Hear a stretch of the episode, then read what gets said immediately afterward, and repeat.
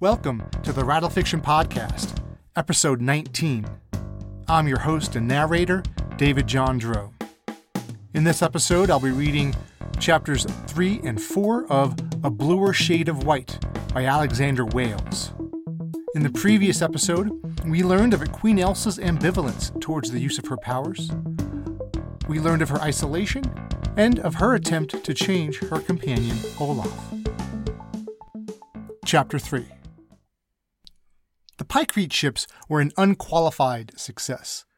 They needed to be constructed differently from a regular ship with a much thicker hull and an appearance more like a barge than a sailing ship, but given that they cost next to nothing, it was deemed well worth it. Elsa built the ships, while Admiral Pike oversaw. Mixing the slurry of sawdust and seawater took the bulk of the time, and Pike had ordered a second dry dock constructed just so that they could increase production and take as little of the Queen's time as possible. We can add sawdust to the list of Arendelle's imports, Your Majesty, said Pike with a smile. We'll need tons of the stuff to get an entire fleet of the Pykrete ships moving goods about the Crystal Sea. Olaf, make a note of it, said Elsa with a forced smile as she put the finishing touches on another ship. It was difficult to make them look attractive due to the engineering involved. She'd done embellishments on the first one and now felt compelled to continue on the others, though it was taking more time than she'd anticipated. Olaf flipped open a small notebook that he kept with him and made marks with a pencil. He's been following you around much more than usual, Your Majesty, said Pike. Olaf has picked up some skills of late, said Elsa. She turned to the snowman as the last piece of the ship was finished. Haven't you? Yes, ma'am, said Olaf. He looked down at the markings he'd scrawled on the notebook. It's hard to write in a notebook with sticks for hands. He looked at Elsa. Can I change them? Change them? asked Elsa. You want your hands to be something else? Ice hands, nodded Olaf with a grin. Can I? I can make the change, I think, said Elsa. We can discuss what you'd like later. Oh, said Olaf. I can do it myself. I just wanted to know if it was okay with you. He can do that? asked Pike. You can do that? asked Elsa. Only one way to find out, said Olaf with his lopsided grin. He pulled both of his arms off in a way that should have been impossible, and then, with a grunt of concentration, began to protrude small nubs of snow from the side of his body where the sticks had been. Olaf took a deep breath. Absurd, since he didn't need to breathe and had no lungs, and with closed eyes and a furrowed brow, the two nubs extended icicles, which cracked and branched at the end to form sharp tines for fingers. They looked somewhat like falcon's talons. Olaf opened his eyes and looked down at his new hands. Shiny, he whispered. He looked up at them and must have seen something in their eyes, because the hands changed shape, rounding out the fingers to make them bulbous and non threatening. Pike leaned close to Elsa. He has some of your power, he said.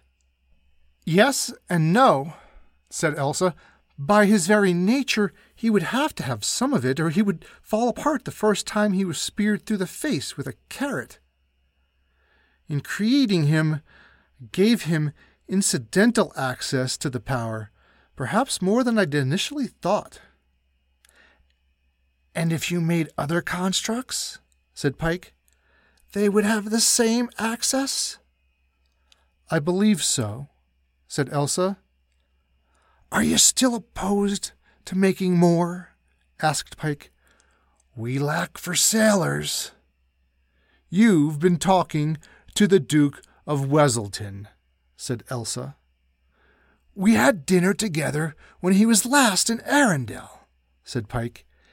He has a point, Your Majesty. Where does it end if I begin creating such things? asked Elsa. They could do simple jobs, said Pike.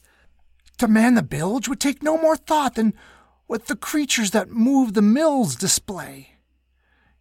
You've offered us a golem for each ship to drive the propeller, and with that we'll be able to cross the Crystal Sea in half the time. But much of the work on a ship is done by rote, like the loading and firing of the cannons.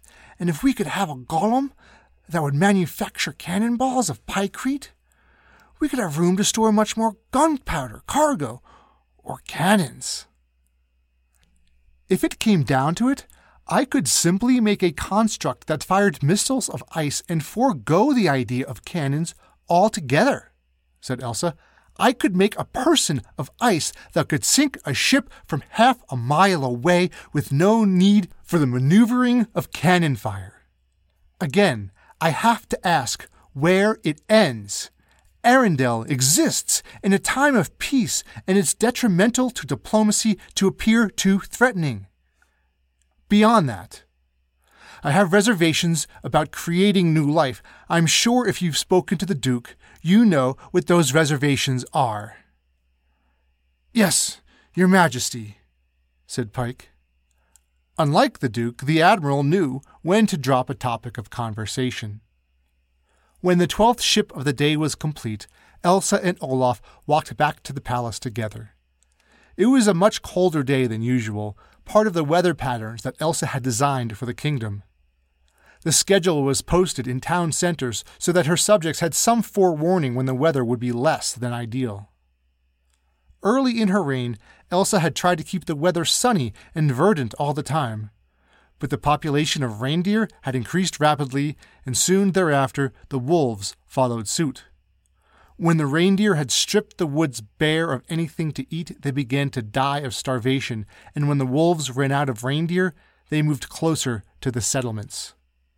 It was an important lesson of unintended consequences, and Elsa had changed the weather to more closely match what was natural for the region.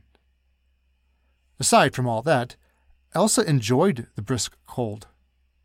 Most of the people of Arendelle had elected to stay indoors, and so Elsa and Olaf walked alone. Do you like me? asked Olaf. Like you? asked Elsa. Of course I like you. Only it's just that when you talk to people, you keep saying that you don't want to make more people like me, said Olaf with a small frown.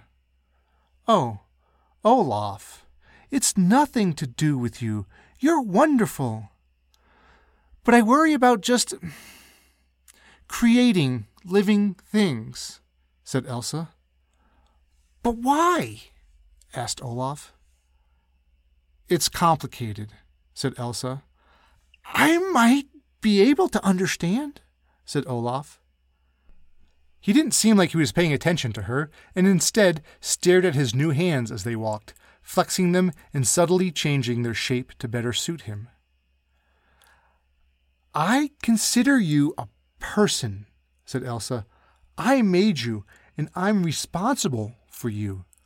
All of the memories you started with, all of the personality, that all came from me, and to a lesser extent, the ways that you learn and grow are a result of the mind I gave you. That's an enormous burden, more than having a child, I would guess, because if you do something wrong or you get hurt, there's no one that the blame can fall on but me. You're worried that someone would blame you? asked Olaf. Elsa shook her head. I would blame myself, she said. The Duke talks about creating an entire race of people like you, but that thought frightens me more than I think he can understand. After my coronation, when the blizzard settled over Arendelle, it was a miracle that no one died. If Anna hadn't come to let me know, Hundreds of people would have been without food or firewood, trapped in their houses until they froze to death. Elsa went without speaking for a moment. For the first few months after everything had been resolved, Elsa had a recurring nightmare of coming down off High Mountain into Arendelle and finding corpses frozen solid in every house. My power gives me a responsibility. It needs to be used in the most cautious possible way. If I made a sailor like the Admiral wants me to, would I make him love sailing? Would he have any agency in his life, any freedom of choice? He could make friends easily, or be a loner. He could, I don't know, he could like to eat pickled beets or hate the color green. And if I make him more organically and let my intuition guide me, then what happens if he's unhappy? That would be my fault. Wouldn't it? I'm happy, said Olaf with satisfaction. I know you are, said Elsa, and I'm glad. But it's more difficult than just solving a complicated problem and making people in the correct way. Do you know what happens to you when I die? If I made a thousand people with their own thoughts and personalities only to have them die with me, well, there are good reasons that I haven't done more with that aspect of my power. In truth, she sometimes dreamed up things beyond what the Duke had ever come up with, creations that she would keep confined to her own mind instead of speaking them aloud. Sheets of sentient snow a mile wide that couldn't be killed even by the largest bonfire, intelligent icebergs that would seek out and sink enemy ships, manufactories with a will of their own that could rearrange their innards to produce any variety of good a person might want. By comparison, men made of ice represented a failure of imagination. Olaf frowned. Life is about living. It's not supposed to be about worrying about the future. We can't keep ourselves from doing good things just because they might come to an end someday. You make ice sculptures even though you know they're going to melt, right? Olaf actually had a point. It was the first time that had ever happened. They continued walking on in silence while Elsa tried to mull over her options. What do you want? asked Olaf. His eyebrows were furrowed, and he was staring at her with more concentration than she'd ever seen on his face before. Safety and security for myself, my family, and my subjects. Peace on earth. If she'd been talking to anyone but a snowman, she was certain that she would have been accused of giving safe answers. She looked around for a moment, and she made sure that the streets were still empty of anyone trying to overhear. Love. Someone who doesn't shrink back from my cold skin or treat me like I need warming up. An equal, I suppose, though I have no idea who that could possibly be. She paused again. Children, or. I don't know. She turned to look at Olaf. Why? Well, I've been kind of, sort of, been trying to figure out what I want, said Olaf. Goofing around was fun for a couple of years, but now I keep learning all these things, and I don't think goofing around is really me anymore. Elsa said nothing, unsure of what there was to say. She nearly offered to change him back, but she wasn't sure whether she even could. She changed him in ways that were more intuitive than explicit. If she ever did want to make a host of ice sailors, she'd need to have a better handle on creating explicit instructions for them. She reached for his mind just to take a look and found it more complicated than before a five course meal instead of a simple stew. Most days, Olaf could be found reading in the library, putting his newfound literacy to use, and that accounted for much of his growth. She wasn't sure that Olaf had any concept of privacy, but she kept her observation to a minimum. The Duke of Weselton was waiting in the sitting room when they got to the palace. I wasn't aware that you were back in Arendelle, said Elsa with a smile. Always lovely to see you, Your Majesty, said the Duke. I hadn't planned to return so soon, but your sister sent me a strongly worded letter about what ideas I've been discussing with you, including those about that marvelous snowman of yours. The letter had quite the opposite effect from what Anna intended, I'm sure. He had a wide grin on his face. The Duke looked to Olaf. You've changed his hands. I changed them myself, said Olaf with a grin. He can do that? Asked the Duke with delight. How wonderful! I wish I could change my form as I desire, to suit whatever purpose I saw before me.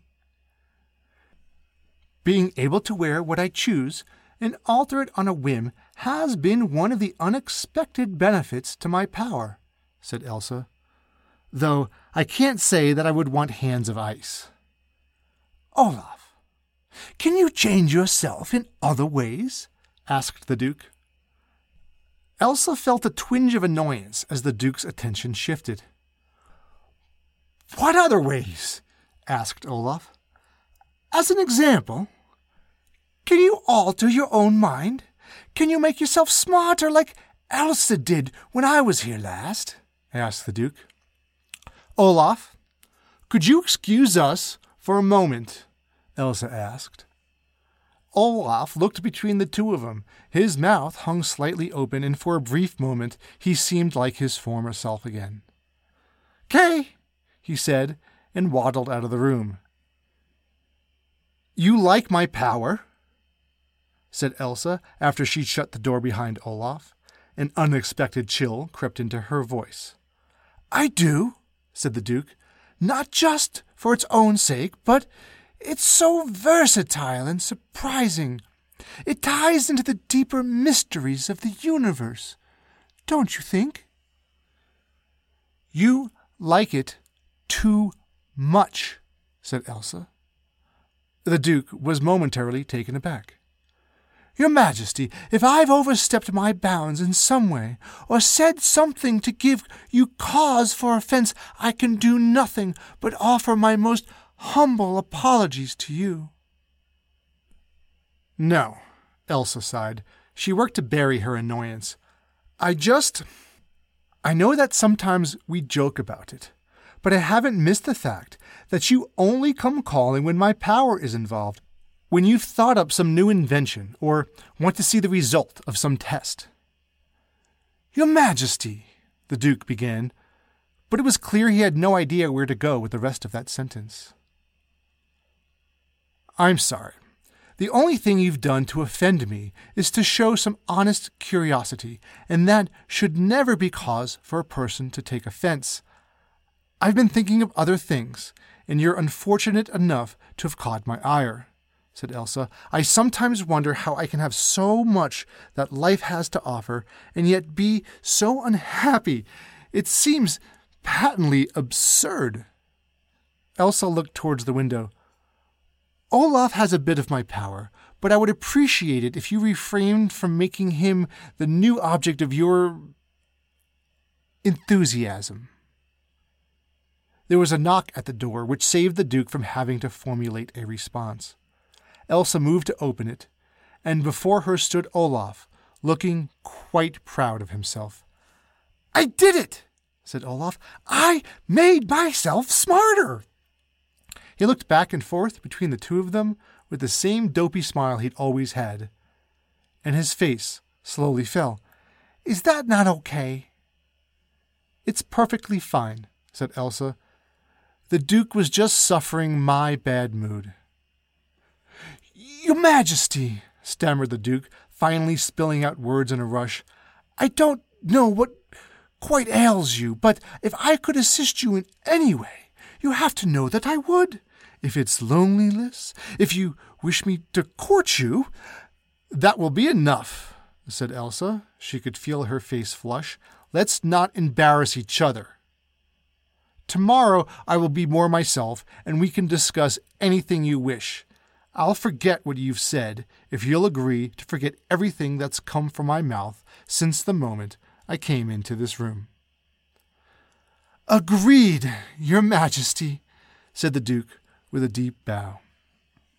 Elsa retired to her bedroom to think. The Duke had been a friend of hers since he'd taken the title from his father. He reminded her of Anna in many ways. He would flit from subject to subject and idea to idea, never really giving his full attention to any particular topic. She'd visited his study in Weselton once, and it had been a place of dusty relics from bygone passions and half finished notes. He was 26 years old and had already started and abandoned three different memoirs of his life. His offer for courtship wasn't entirely unexpected, though it was clear that neither of them had a romantic inclination towards the other. Still, they were both of high birth and roughly the same age, and it hadn't been entirely unexpected. She had heard that sometimes it was better to take a marriage without any real affection in order to secure the family line. But the thought of the Duke touching her with any warmth was nearly laughable, and the family line had little chance of propagation. She could only hope that their friendship hadn't been unduly damaged by her outburst, nor by his offer. It had, be- it had become clear to her that if she had sent Olaf to live in Weselton with the Duke, she wouldn't see either of them again unless she made a concerted effort to visit. The more she thought about the way the Duke had talked to Olaf, the more upset she became. It was yet another reminder of how few solid connections she really had in her life, and how much her power interfered with her having a normal relationship of any kind, romantic or not. She went to bed thinking of the world and her place in it. She awoke to the gentle touch of icy fingers. End chapter 3. Chapter 4 She was having the dream again.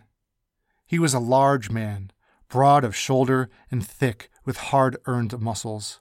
He was a lumberjack or a porter, some hard physical job of that nature, though in the dream it was never clearly defined. He locked eyes with her and stalked forward, towering over her. One of his hands wrapped around her waist, nearly encircling it and while the other grabbed her by the back of the neck, pulling her in for a kiss that she desperately wanted. When they moved back from each other, the man brushed her lips with his thumb, and she kissed the pad of it. He moved his hands lower after that. Her dress was made of ice, with no seams to speak of. Wherever he touched her, the dress parted for him, beckoning him to tear it from her. He kissed her again, and his lips were delightfully cold. Elsa opened her eyes, and for a moment the man was standing over her. His icy fingers were brushing her stomach, and her dress had opened itself to his wandering touch. She blinked twice. She was in her bedroom at the palace, laying on her back, but the man above her wasn't the one from her dream. He was more slender his skin pale instead of tanned. He had a gentle smile on his face, and he continued to touch her softly. When he moved in for a kiss, Elsa screamed. The man tumbled backwards, falling off the bed. Elsa had long been aware of the threat of assassination. With all her power, she was still mortal, and she had little doubt that a rival kingdom might seek a way to rid themselves of her when she was at her most vulnerable. It was for that reason that Elsa layered a solid three feet of ice on each wall each night before going to sleep. The ice so cold and solid it would have been impossible for a would be intruder to break through without making enough noise to wake her. So, when she awoke with a strange man in her room, she first checked the walls of ice to see whether there had been a breach. They were all intact. Elsa repaired her clothing and reformed it around her in the most protective and severely chaste outfit she could think of. Who are you? hissed Elsa at the man. He was sitting on the floor, rubbing at his head. I'm sorry. I thought maybe it was a bad idea, but in my mind it was this nice, romantic gesture, and. Who are you? said Elsa. She was ready to murder him at a moment's notice. Early in her reign, she'd procured a pig carcass and practiced on it in the privacy of the woods. There were a thousand ways to kill a person with her power. She could chill his body down low enough that it would shatter with a touch, stop his heart from a hundred paces, or encase him in ice, all with nothing more than a thought. Elsa formed a dagger of ice in each hand, more as a threat than for any practical reason. My name is Jack Frost, said the man. He held out a hand expectantly, but let it fall when it became clear to him that she wasn't going to touch him. Like the children's story? Elsa asked. It's just a name I picked, he said. I figured that you'd like it, that you'd think it was fun. Elsa looked closer at him. His skin wasn't just pale, it was white. His hair in the dark had looked blond, but now that she'd woken up a bit, she could see it for what it was frost. The man, Jack, was made of snow from his hands down to the bluish suit he wore. He was the most elaborately sculpted snowman that Elsa had ever seen, from the slivers of ice that he had in place of fingernails to the eyelashes made of frost. If she ignored the color, he could pass for a real person, and in the dark, that's what she'd initially thought he was. As she watched, she could see the muscles move beneath his skin when he fidgeted under her gaze.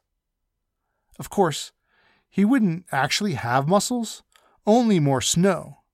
Knowing that didn't make the illusion less convincing. Her lips still felt the faint chill of his touch. Who are you? Elsa whispered. Jack Frost, he said, holding out a hand again. Again, Elsa refused to take it. Did I create you? Elsa asked, Olaf had been created through her subconscious desire to reconnect with her sister, a symptom of her attempt to close herself off to the world. If she'd done it again. Olaf created me, said Jack. He. He has the same power as you, though not quite as strong, said Jack. I do too. Olaf was just trying to make you happy. By raping me? she asked. No! cried Jack, looking aghast. I would have stopped as soon as you said something or showed the slightest sign of being upset. We just thought that you would never go for it if I were formally introduced to you, so I came to you while you were on the edge of wakefulness, so you would be more receptive. And it nearly worked. You were responding well. He caught her look and swallowed hard, another impeccable mimic of a real human. It was supposed to be like Princess Aurora, the Sleeping Beauty. I never liked that story, said Elsa. Olaf and I have some talking to do. Elsa got up from her bed and swept past Jack, noiselessly splitting open the ice to give access to the door. Now that she knew what he was, her fear had begun to leave her. She could kill or immobilize with a thought, and that would go double for a man made of ice. Nonetheless, she shifted her clothing, putting in plates of compressed ice and cascading a thin sheet of snow above her head into a hood. To this she added a long flowing cloak that hid the armor, the better to not alarm anyone who saw her, though she knew a single glance at Jack would raise more than enough probing questions. She found Olaf in the sitting room. Jack stood behind her, looking nervous, but Elsa couldn't have cared less about how he felt. Olaf, what have you done? asked Elsa. You were lonely, so I made you a companion, said Olaf with a pout. I was just trying to make you happy. You don't like him? Olaf, I didn't even know you could do this, that your power extended so far, said Elsa. You could make them like this too, said Olaf with a hopeful smile. I've told you why I don't, said Elsa. Did you stop to think about what it would mean? She gestured to Jack. He's a person now. He can't just be unmade. I know that, said Olaf. But you'll like him if you give him a chance, and if you don't like him, he can change. Do you understand why what you did was wrong? asked Elsa. Do you promise not to do it again? I screwed up, said Olaf. I'm sorry. If I'd known you'd have a problem with it, I wouldn't have done it. Even if I don't have a problem with it, it would still be wrong, said Elsa. Olaf shifted from foot to foot for a moment. I kinda sorta don't agree, he said. He held up his icicle hands. I get where you're coming from and all, but if I think about all the things I want to do, and I think about how happy I am that I was created by you, I feel like making more people can't be a bad thing, and it will help us do more for the world and for ourselves. Right? And yesterday, you were saying there was a lot of work that had to go into making a person, that you didn't want all the responsibility, so I thought we could get around all that by having me make a person, and I did it for you. Elsa used her power to reach into his mind. It was a different place than the day before, with more changes to his patterns of thought in the space of twelve hours than in the entire six years before. Yet, as she looked around, she could still see that he'd been acting with good intentions. She felt herself soften somewhat. She had said that he was her responsibility and she had meant it, but he was coming to be so independent of her that even with the ability to look inside his mind, it was hard to understand him. Elsa retracted her power and stared at Olaf. Olaf, promise me you won't make more, said Elsa. Olaf kept shifting from foot to foot, looking distressed. No, he said after a time, and cringed back from her, as if expecting to be struck. Elsa stared at him. In the past, Olaf had done as he was asked.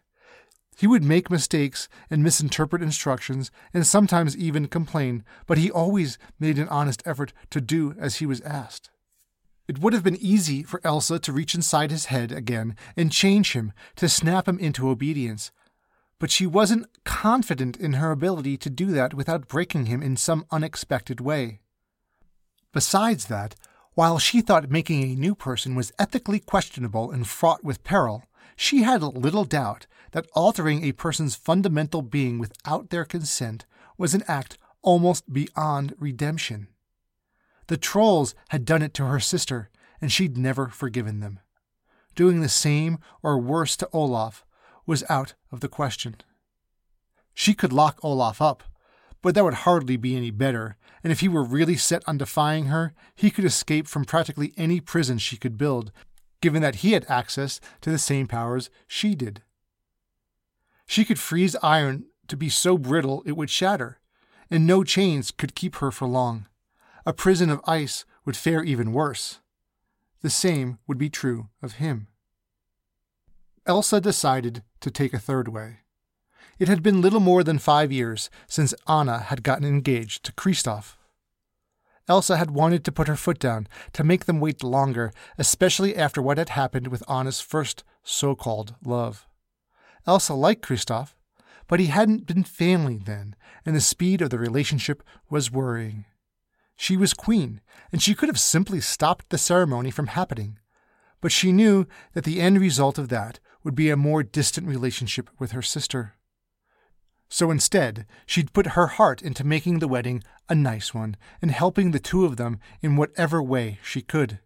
If Anna was going to throw caution to the wind, then Elsa would stand behind her and make sure that everything went well, from the wedding to the marriage itself. All right, said Elsa finally. You can make more. Talk to me before you do it, though, and I'll help to make them. I don't want anything to go wrong, and if you're going to do it, you're going to do it right. Olaf ran forward on his stumpy legs and gave her a hug, and Elsa reluctantly returned it. What about Jack? Olaf asked, his face buried in her ice dress. Elsa turned to look at Jack, a man made of ice in a misguided attempt at curing her of loneliness, delivered in the worst possible way.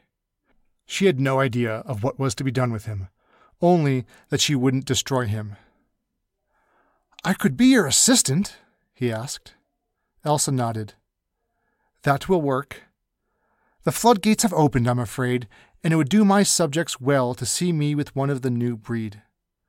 Olaf, how many more were you planning on making? I don't know, said Olaf. I'll ask before I do, though. I promise.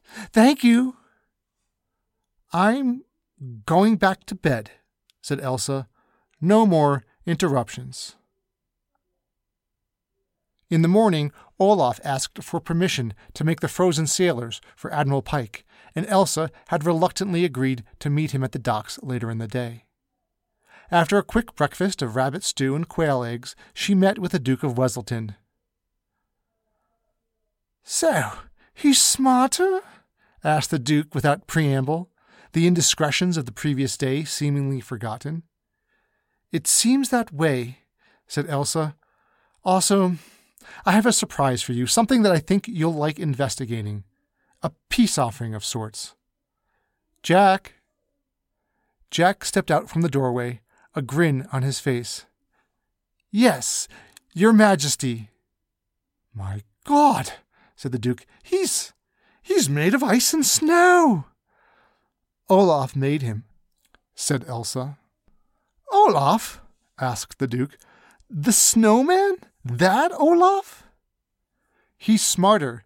As you said, he has goals now, and he's making use of cryokinesis in achieving them, said Elsa.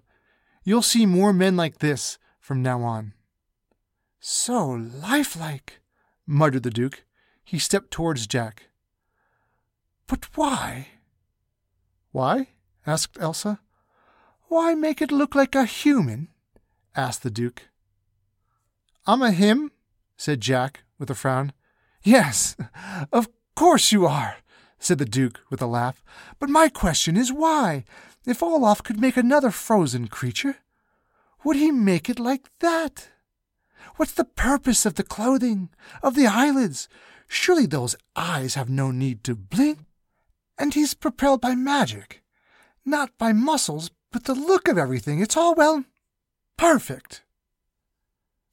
Thank you, said Jack.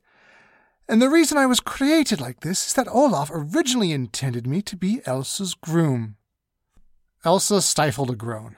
She could have done without that information being known to anyone. She would have to have a discussion about discretion with Jack at a later date. The Duke sat back in his chair with his mouth hanging half open. And and is that plan, I mean, the controversy it would cause, not to mention that your line would end there? No, said Elsa. She was thankful that when she blushed, it was nearly imperceptible. Olaf acted in error. Oh, thank God, said the Duke. For a moment I thought you'd taken leave of your senses. He sipped at a cup of tea beside him. Well, this is certainly interesting and has some wonderful implications. You could have a whole workforce without the trouble of making them yourself, if you so choose. I talked of eliminating work for the people of Arendelle, and this makes it much easier by a wide margin. Why, you'd only have to make the first worker and instruct him to make more workers, and then. Have you heard the tale of the sorcerer's apprentice? asked Jack. He enchants a broom to fetch water from a well, and soon the floor is awash in water. He tries to murder the broom, but when chopped in half, it regrows into two more brooms, which work at double the speed. I believe that our queen has some fear of such a scenario. But you see, said the Duke, you can reason through these things and not make the same errors. The broom in that story was mindless in his task. The same cannot possibly be said for you or Olaf. My queen worries of new errors, different errors that we might not be able to see coming until it was already too late. Elsa smiled at him. Despite herself, it felt good to have someone on her side in one of these exchanges. Does that mean no more new intelligences? the Duke asked Elsa. You're putting a stop to it? No, said Elsa. Jack serves as a proof of concept of sorts. And she wasn't willing to turn Olaf into an adversary. We'll move ahead. Slowly, though. We're meeting with Admiral Pike later in the day to see about getting him the crew to man the ships I've been making him. I know that you've had your concerns, said the Duke, but I don't see how this can be anything but a good thing. Now, if we're to meet later today, I have other business to attend to, as I promised your sister that she could have harsh words with me. He bowed to both of them and left quickly, seeming far too happy for Elsa's tastes. Thank you, said Elsa to Jack. He can be excitable, said Jack, a man of ideas. I know most of what Olaf knew of him. He's an advocate for progress, said Elsa. We have a complicated friendship. I can imagine, said Jack. Do you know, you really don't seem like you were born yesterday, said Elsa. Oh, if I'm by your side, you'll see more than a few blunders, I'm sure, said Jack. Olaf's read quite a few books, but not enough to get a full understanding of how people behave, if that's something you can even learn from a book. I apologized for last night already, but I feel like I have to say I'm sorry again. There's no way to make a second first impression, but I swear that my solitary goal in life is to make your life better in whatever way I can. And what of Olaf? Asked Elsa. What of his goals? He's become his own person, it seems. Elsa reached out and touched Jack's mind to look at its inner workings. She didn't ask, and like Olaf, he gave no indication that he knew she was doing it as they continued to talk. He wants a better world, said Jack.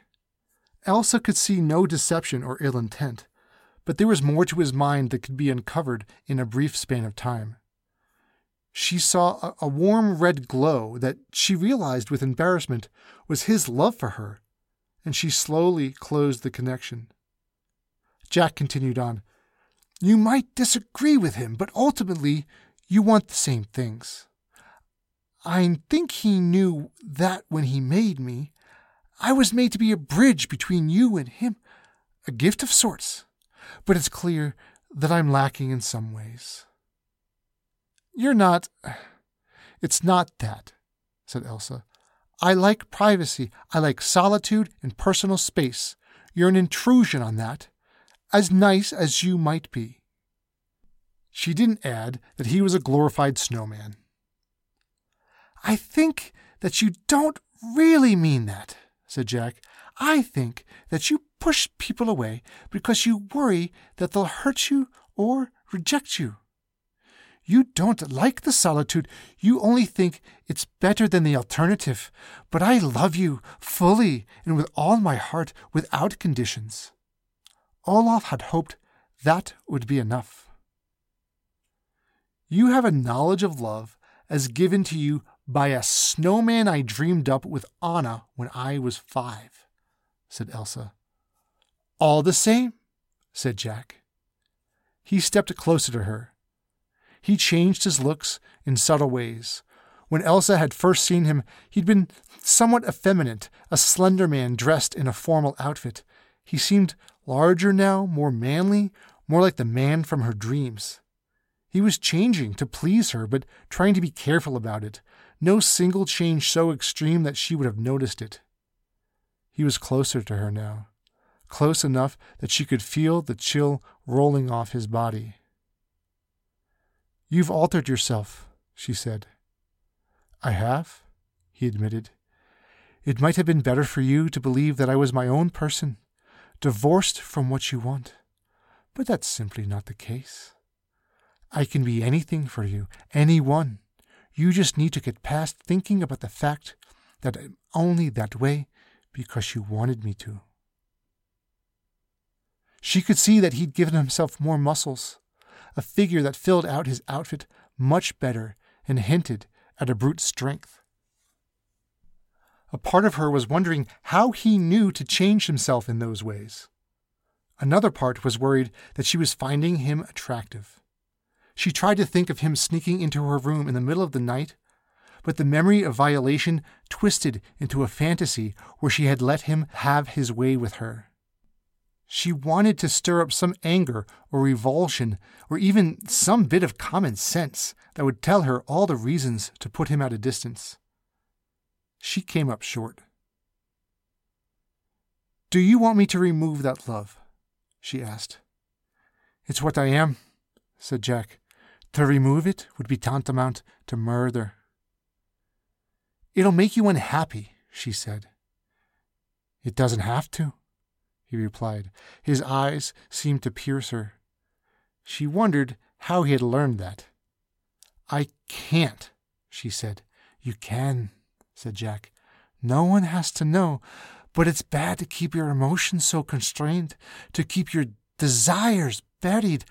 I won't hurt you. In fact, I can't hurt you. No, said Elsa. It took all her effort to step away from him, to put some distance between them. She could sense something animal in him now, and wondered whether that was only because it was exactly the sort of thing that she'd been wanting, craving, if she had been honest with herself, for a long time. Why do you say no? asked Jack. We're so far into the realm of the new that there can't possibly be a taboo against it. And you like me already? I can tell. You've been alive for less than a full day, said Elsa, even if even if she were lonely, and even if she could admit to liking his touch, and even if it would have been simple to frost the windows and seal the door shut with ice, and even then it would still have been a bad idea. She couldn't say it out loud, though, because if she did, the reasons would sound too convincing to her. Thinking? asked Jack. We should go, said Elsa. They'll be waiting for us at the docks. Certainly, my queen, Jack replied. Elsa couldn't tell whether she'd imagined a faint smile on his face. The docks were bustling with activity. The merchant fleet of Arendelle had swollen even before the addition of the Pykrete ships, and it was clear that the docks would need to be expanded in the near future. Raw goods came into Arendelle, and finished goods left, all at the pace that nearly beggared belief. The primary limit on Arendelle's growth seemed to be the size of its population, even with a fairly forgiving policy for immigration. Today, they would begin testing a possible solution for that labor shortage. They talked for three hours before making the first one. The variables involved were staggering, and every time that it seemed they had a complete list of requirements, someone would think of some corner case where their plan wasn't quite ideal. More often than not, that person was Elsa. No one told her that she was being overcautious, but she could tell that they were thinking it, even Olaf, who seemed anxious to get on with things. Finally, it was time. It might have been better with some ceremony, but Elsa was tired of the flashing blue sparks and showers of ice, and so simply snapped her fingers and made the man of ice appear. He would love the sea, and love sailing for his own sake. He would be loyal to Arendelle, but not overwhelmingly so. He would have access to the power of ice, but hesitant to use it, especially for violence. Elsa would have stripped the ability from him altogether, but she couldn't see a way to do that without dooming him to a slow death from cracks in his body that he wouldn't be able to repair. He would have masculine features, but none of the usual anatomy, because he'd have no need or desire for it, and because the very thought of making it strained Elsa's sense of propriety. And at the back of her mind, she wondered whether Olaf had gone through the same thing when creating Jack. She gave him a sense of self preservation. There was some discussion about how strong that should be. The Duke had said it should be weak, as, after all, his life would be worth less than the life of a human, and likely even less than the cargo a ship would be transporting. Olaf had not contributed to the conversation, but Elsa couldn't help but think that he should have taken it as a slight. The Admiral had argued that these men would be nearly impossible to kill, and thus self preservation was hardly an important issue. In the end, Elsa had decided to make the man brave, but slow to act. Much of the rest was left to her subconscious, which would fill in the gaps, and a design that would allow for limited growth. Every roadblock and limitation she engineered into him felt like a betrayal, as though she were intentionally creating a cripple but she turned her thoughts again to the blizzard that had buried Arendelle and decided that caution was prudent. All of that thought had solidified itself into an icy form at the snap of her fingers. He came out looking like a pastiche of various sailors she had known, and he was dressed like them, though that was an unnecessary embellishment. She touched his mind as soon as he was created and confirmed that it looked like she had intended.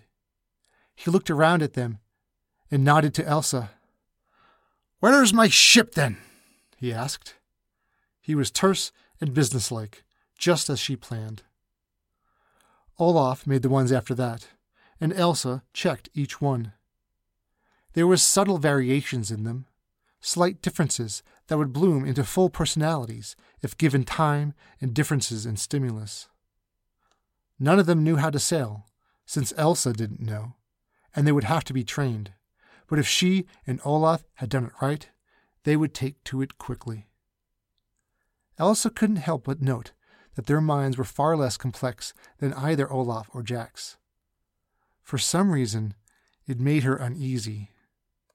The sailors were simple and easy to check over. Would she know if Olaf started to walk a dangerous path? They made 300 in total, enough to sail the Pykrete ships. A crowd gathered to watch. She'd expected them to mutter amongst themselves about this expansion of her power, but few people showed the same concern that she did. They'd been living with her ice powers for six years now, and the miraculous had become the everyday. Most of them probably worked alongside the snow golems in the mill, and perhaps they couldn't see the difference. She and Jack walked back to the palace together while Olaf constructed quarters for the sailors. Each would need no more than a small nook, since they needed no sleep and were conditioned for life in the cramped quarters of a ship. As they walked, Elsa stumbled slightly, and Jack grabbed her arm to steady her. They walked arm in arm after that. He was cold to the touch, in a way that made Elsa feel quite comfortable. It would occur to her only later that he might have been the one responsible for tripping her in the first place. But when she checked his mind, she could see no memory of it. Either way, the physical contact felt nice, and if they got some looks, she could chalk that up to him being made of snow. A man holding a lady's arm in the street was far from improper. Elsa stopped by to see Anna. The children were visiting with the trolls with Kristoff, giving Anna a much needed rest. Elsa talked about her day, and Anna's frown grew deeper and deeper as she listened. I wish you'd changed Olaf back, said Anna. I liked him the way he was. From what you say, he's not so pleasant now. I didn't mean it like that, said Elsa. He's just different. And he's getting more different? asked Anna. Elsa nodded. What happens when he's smarter than you? asked Anna. He might be already, said Elsa. It's hard to tell, but so long as he keeps being good, I'm not so worried. And if worst comes to worst, I can deal with him. You wouldn't want to deal with him now, before he becomes a problem? asked Anna. You wouldn't change your children's minds around, would you? asked Elsa. Anna gave a light laugh. That's half of what parenting is, she said. We just don't have that much control over it. We teach and make corrections, but it's all about shaping their little minds. And if the children have taught me anything in return, it's that they can be very sneaky if they want to. Implying what? asked Elsa. Jack, said Anna. Do you really think that Olaf didn't know what he was doing? That he made a mistake? I can look inside his head, said Elsa. You admitted to me that it was getting harder to tell what's going on in there, said Anna. She lifted a cup of mulled wine to her lips. And he can change his own mind, you said, so he could have removed anything that made him look guilty afterwards. I suppose that's true, said Elsa quietly. She could feel Anna's eyes on her. And despite that, you actually like him, said Anna. He's been our companion for the last six years, said Elsa. Anna shook her head. No, not Olaf. Jack. He was made just for you, and you like him all the same, even if it was part of some unknowable plan. Is that wrong? asked Elsa. Well, it's not right, Anna replied. Elsa had trouble sleeping that night. She'd done away with her mattress years ago and slept on a bed of snow which she could shape and fluff as she pleased. The cold had never bothered her, of course. That night, though, she couldn't seem to get comfortable, no matter how she shaped the snow beneath her or how she changed her clothing.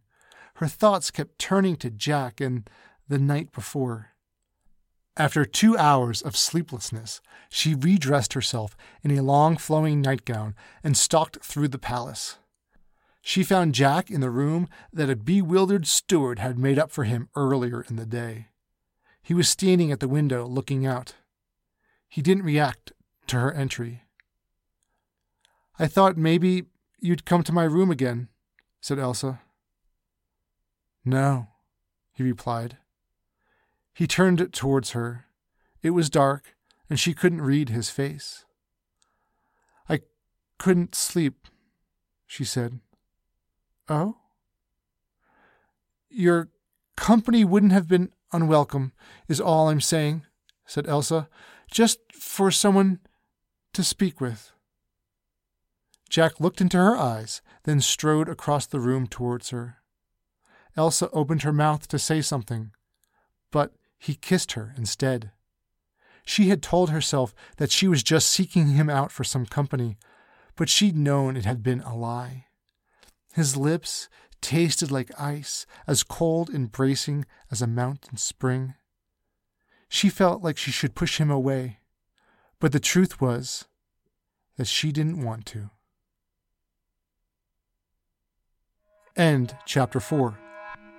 That's the end of part 2 of three parts of A Bluer Shade of White and episode 19 of the Rattle Fiction Podcast.